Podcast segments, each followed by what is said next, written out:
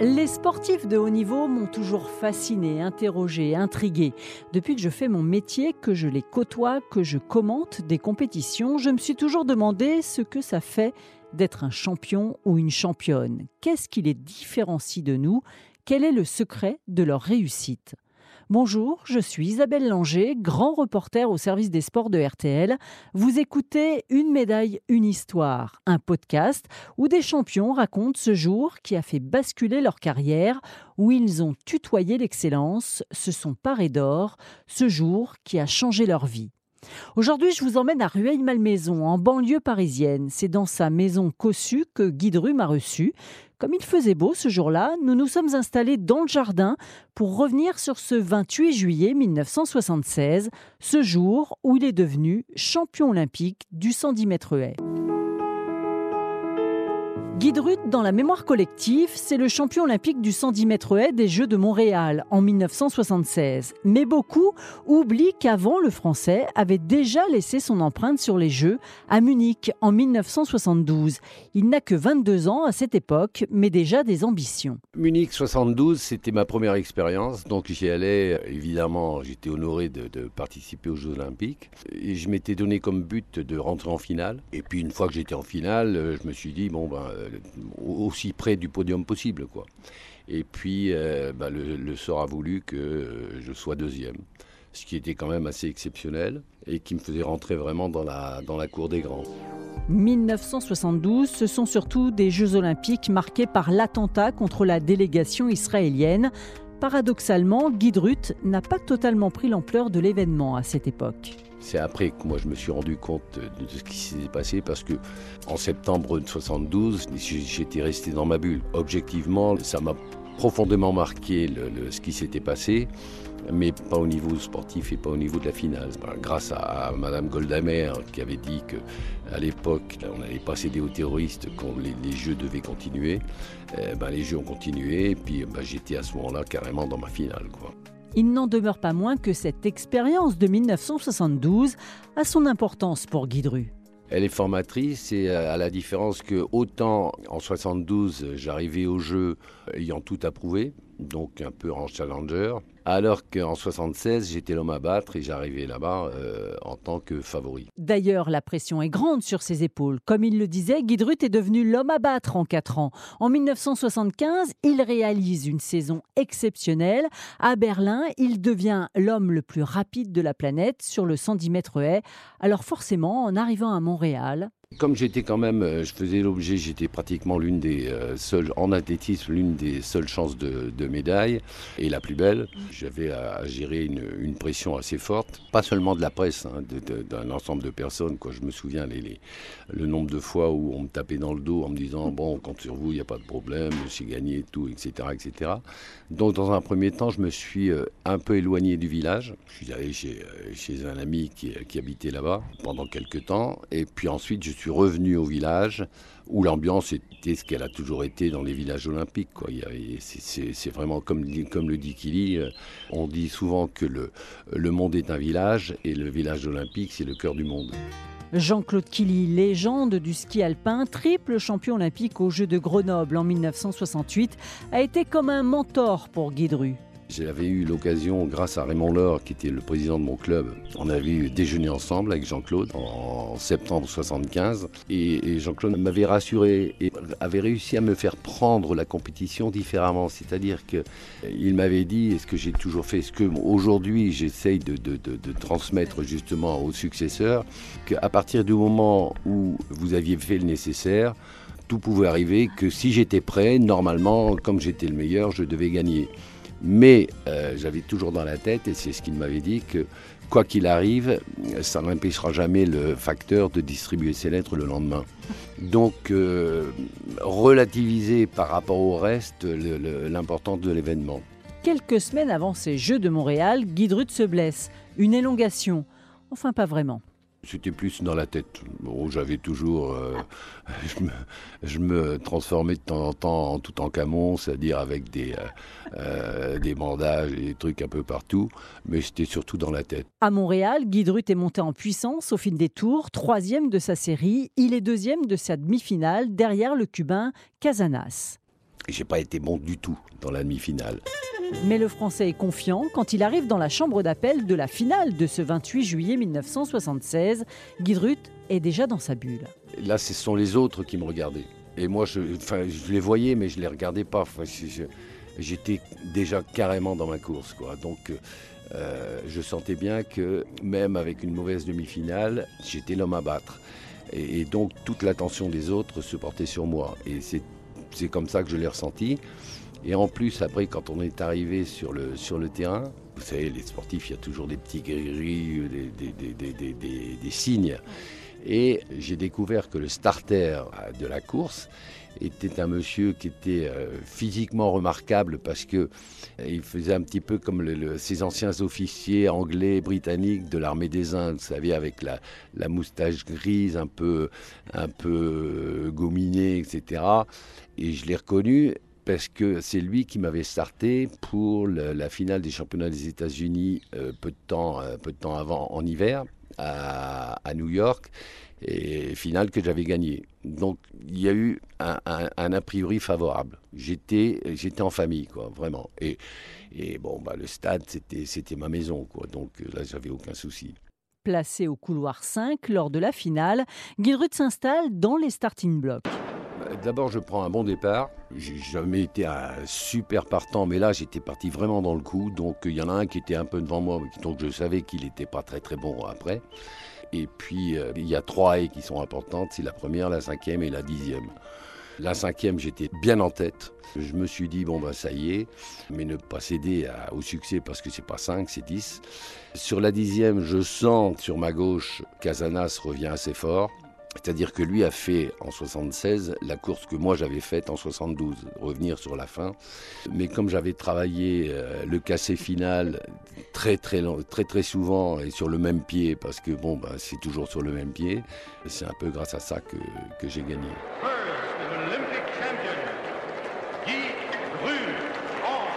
Une fois la ligne franchie, Guédrut pointe un doigt sur sa poitrine.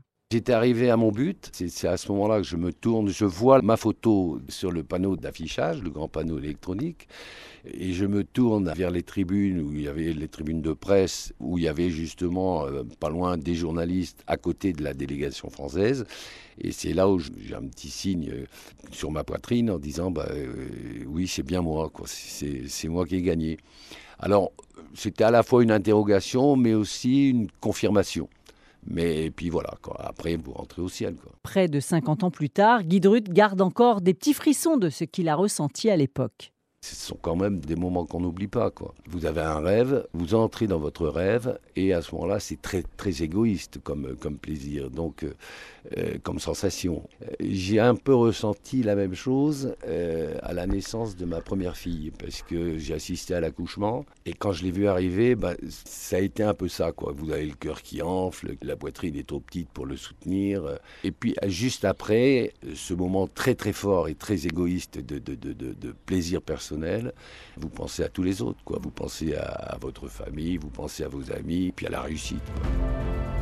Un titre de champion olympique qui propulse surtout Guidrut dans une autre dimension. J'ai passé toute la journée suivante euh, sur les antennes. Donc ça a commencé. Et puis après, bon, bah, c'est vrai qu'une fois rentré, bon, il y a une pression, une pression médiatique euh, qui est assez forte. Et là, bon, bah, objectivement, bon, bah, on perd un peu les pédales. Quoi. Guidrut sort en effet du carcan du sportif, il devient même un people. Oui, je l'étais déjà un petit peu. Et là, je le deviens complètement. C'est-à-dire que je suis invité dans toutes les premières, euh, que ce soit à l'Olympia ou pour les films. Et je côtoie euh, celles et ceux qui m'ont fait rêver euh, nos idoles, quoi, nos idoles d'enfance et de jeunesse.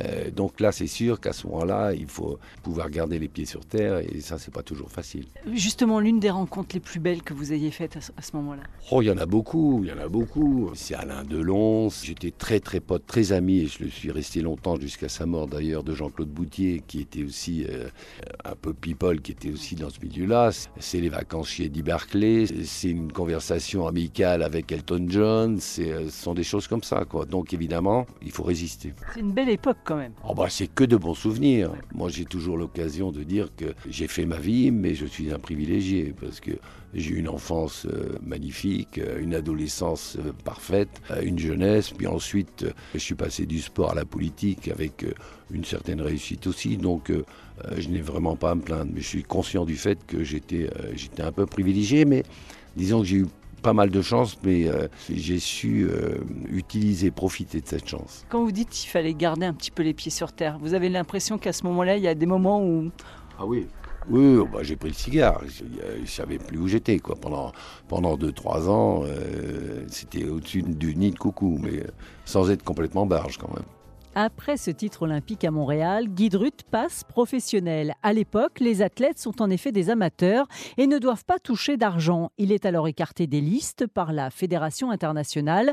Lui estime encore que c'était une injustice car le système était déjà gangréné.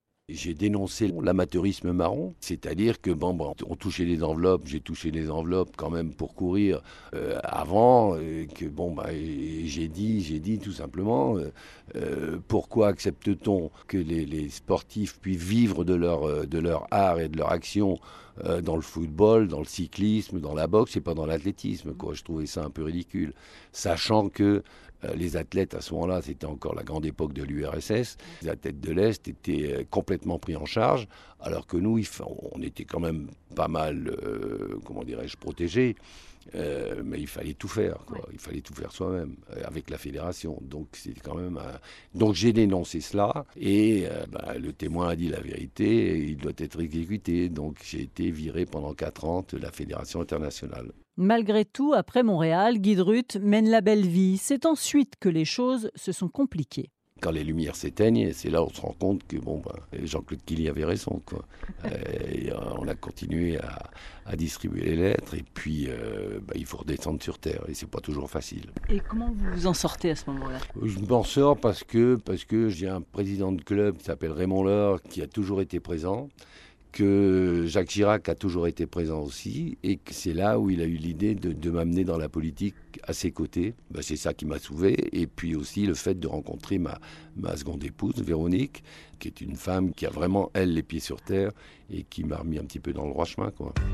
Dans la vie de Guy Drut, un homme, il l'a dit, a eu une importance pour lui, Jacques Chirac. C'est mon père politique. Bon, j'ai mon père biologique, j'ai mon père sportif qui est Pierre Legrain, j'ai mon père spirituel qui est euh, Raymond Laure, et mon père politique, qui est Jacques Chirac.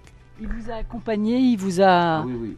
Oui, oui, il savait tout de moi. Et, euh, moi, je ne savais pas tout de lui, mais euh, j'en connaissais quand même pas mal. Donc, il y a une, une vraie affection qui, qui est arrivée à partir des années 75-76, justement. Et on était très, très proches l'un de l'autre. Qu'est-ce qui vous apprend de la vie politique? Tout tout, le contact, le, service, le, fait de, se mettre à la disposition des autres. Alors moi, dans un secteur particulier qui était au départ le sport. Et ensuite, ben, quand j'ai, euh, grâce à lui, euh, gravi les échelons, je suis devenu euh, adjoint au maire, député, ministre, mais rien n'était jamais fait. Donc euh, et, toujours avoir une grande conscience, ce qui est malheureusement un peu moins le cas aujourd'hui, de ce que disent et de ce que pensent les autres, que ce soit en bien ou en mal. Mais toujours prendre euh, conscience de ce qui est dit et ce qui est fait. Ce qu'une amie à Coulommiers appelait ça le sirop de la rue. Et ça, c'est très très important. Guy Drut a notamment été maire de Coulommiers de 1992 à 2008, questeur à l'Assemblée nationale et aussi ministre des Sports pendant deux ans à partir de 1995 jusqu'à la dissolution du gouvernement.